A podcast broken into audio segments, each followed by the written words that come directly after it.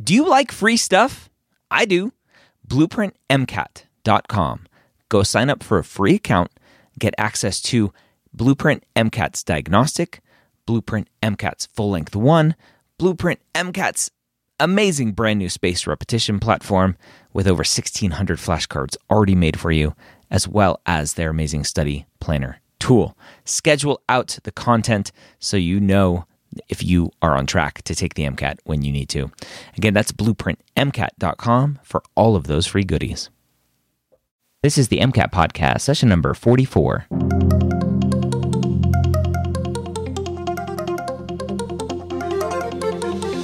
A collaboration between the medical school headquarters and Blueprint MCAT. The MCAT podcast is free MCAT prep to help you understand the MCAT, teach you how to break down questions, and give you the skills and confidence to get the score you want on your MCAT test day. Learn more about Blueprint MCAT at blueprintprep.com/mcat. Welcome back to the MCAT podcast, or welcome if this is your first time. I hope it's not. If it is, you have a lot of episodes to go catch up on. They're all great, I promise. Uh, my name is Dr. Ryan Gray, host here at the MCAT podcast and all of the podcasts at Med Ed Media. Well, not all of them, but a lot of them we do have an awesome podcast that is put on by the University of Iowa Carver College of Medicine. That is the Shortcoat podcast. You can check them out as well.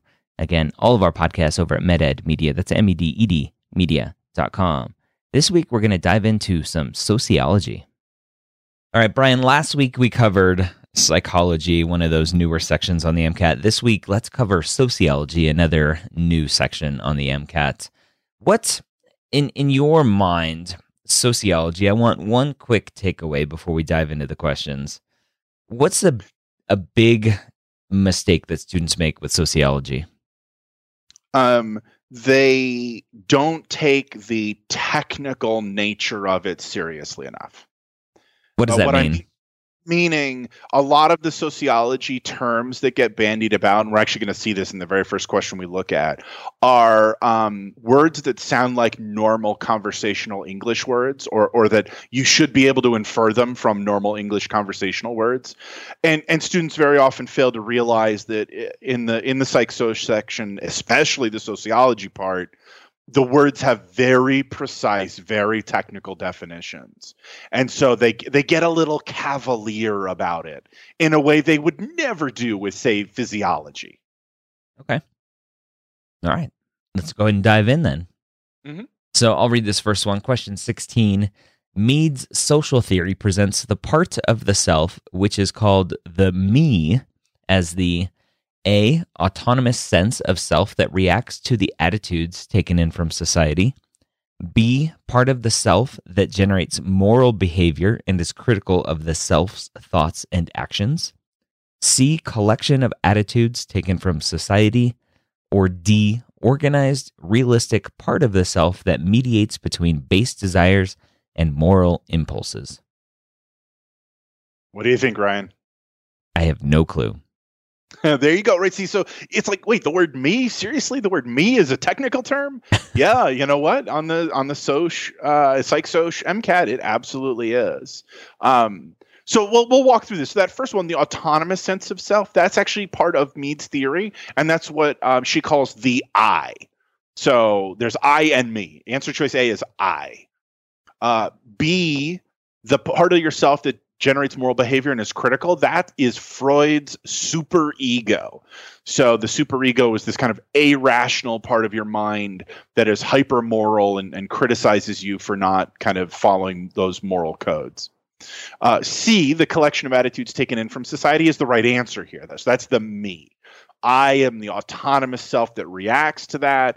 The actual uh, sense of attitudes that I take in from society, that's the me. Uh, and then finally, the kind of realistic part that mediates between base desires and morals.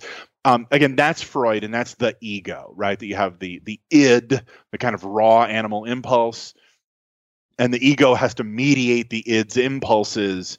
Uh, driven by the superego's morality. So these answer choices kind of mix together Freud and Mead, and they expect you to be able to pick out a uh, collection of attitudes taken from society as the me. So I would have got it right if I went with the tried and true. If you don't know Pixie, yeah, Absolutely would have. Yep.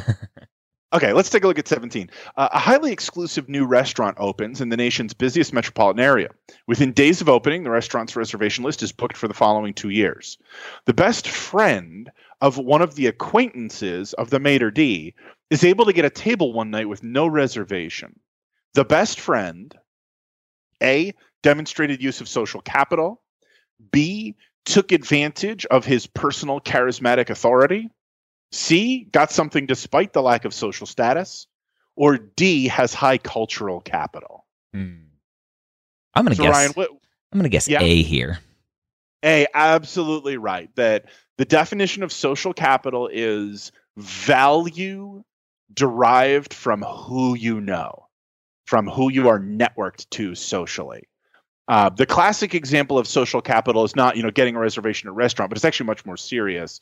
So, uh, if you suddenly find yourself unemployed, that can be life destroying, or it can be an inconvenience, right? Depending on your social capital if you know 10 people you can call up and say hey hook me up with a job you are getting value a new job based on who you know Well, let's let's Uh, put it in the terms that that the listener will know. As Okay. as you are as you are looking at what medical schools to apply to, if you happen to know the dean of admissions at the medical school, then you're you got some social capital. yeah it could be an enormous way to get right to that interview. Absolutely. And we want to we we don't want to confuse the social capital and cultural capital. And ryan this goes back to the the idea that students sometimes think that oh well it just means what it says right? I don't need to take an extra second and memorize the technical terms. And i, I can't tell you how many times i've seen students get those confused while they're taking the test. Social capital the word social pe- people who you know social networks. Cultural capital is um, anything of value that's not like literal money or people. So, for example, having a really good vocabulary, having a really good fashion sense, um, having having an MD, like literally the MD itself is not money, right? But the MD is cultural capital, Mm. um, and that that has tremendous value. Okay. Good to know. All right. All right, twenty eight. Question 28. Which of the following subcultures would least likely be described as a meritocracy? A. A gang whose leader is chosen based on how many members of a rival gang he has killed. B. A financial firm in which the yearly bonuses paid out to employees are based on the performance of the financial assets managed by each employee over the past five years, not just the past year.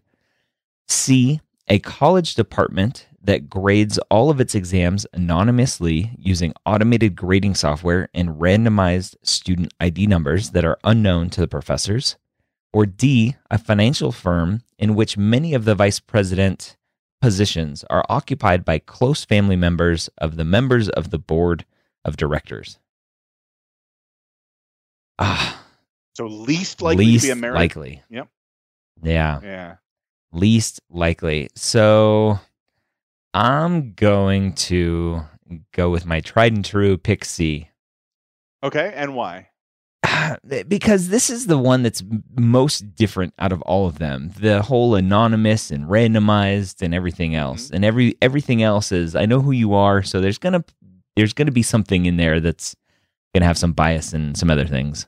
Sure. Yeah, and and that's not right. Although C is the second most popular chosen question um, by our students. Yeah. So Ryan, we want to start with a meritocracy, right? What what that is, and the idea in a meritocracy is that advance. That's a society in which advancement is based on merit, meaning skills, credentials, achievements. You have to have done things to merit your your advancement or your position in that society. Mhm. So, uh, you know, in a hyper violent society like a gang, successfully killing your gang rivals would be, I guess, meritorious. Yeah. And so, A sounds like a meritocracy, and B, a financial firm. If you are successful in your firm and and you know make a lot of money, then that's how you get good bonuses. So, B certainly sounds like a meritocracy.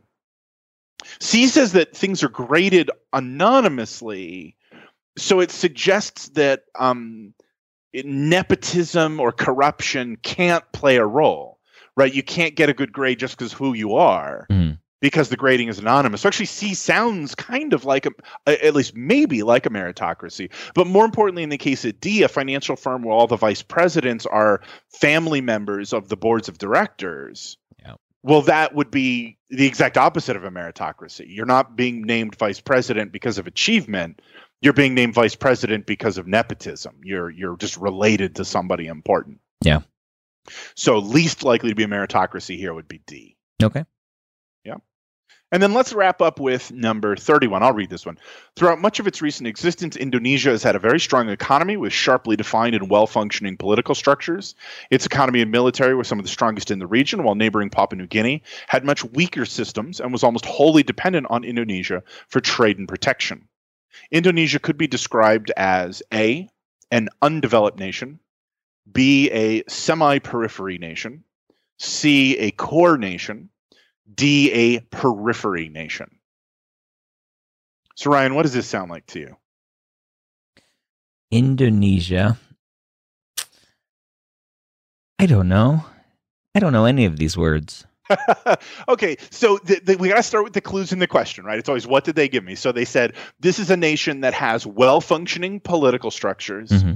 with a strong economy and military, and the nearby neighboring nation is dependent on them. Yeah. So again, you're not expected to walk in knowing anything about Southeast Asia, right? You're, you're just going to be given the facts. And so this is actually the definition of a core nation, right? A strong nation that has good politics, military, uh, and economic structures, and other nations are dependent on them. Okay. Uh, so answer. So your guess would have worked for you. It would have right? worked. Another It C. would have worked. Another C. There you go. Yeah. So I, I, I would have read into this and going, okay, it's there's a neighboring country, so maybe it's a periphery nation.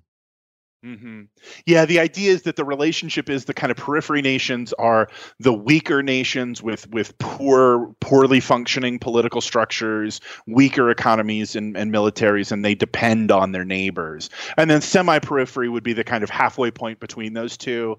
So, I mean, to use ourselves as an example, you might describe America as a core nation, Mexico as the semi-periphery neighbor, and then you know maybe a Central American country that has these weaker structures as a as a periphery nation.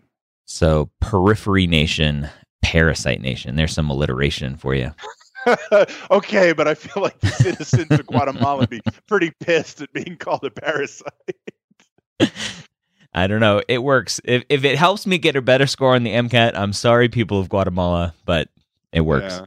Any, anything to raise that score and just don't bring it up in polite company. there you go. All right. Any other takeaways from this one? Uh, the same takeaway we started with at the beginning. Don't take sociology lightly. Make sure you memorize those terms. All right, there you have it. Some sociology for the MCAT. Hopefully, with this episode and breaking down all the questions that we do here, as well as every other week, talking about breaking down and the thought process behind answering questions on the MCAT, we're helping you achieve your goals of crushing the MCAT and getting that medical school acceptance.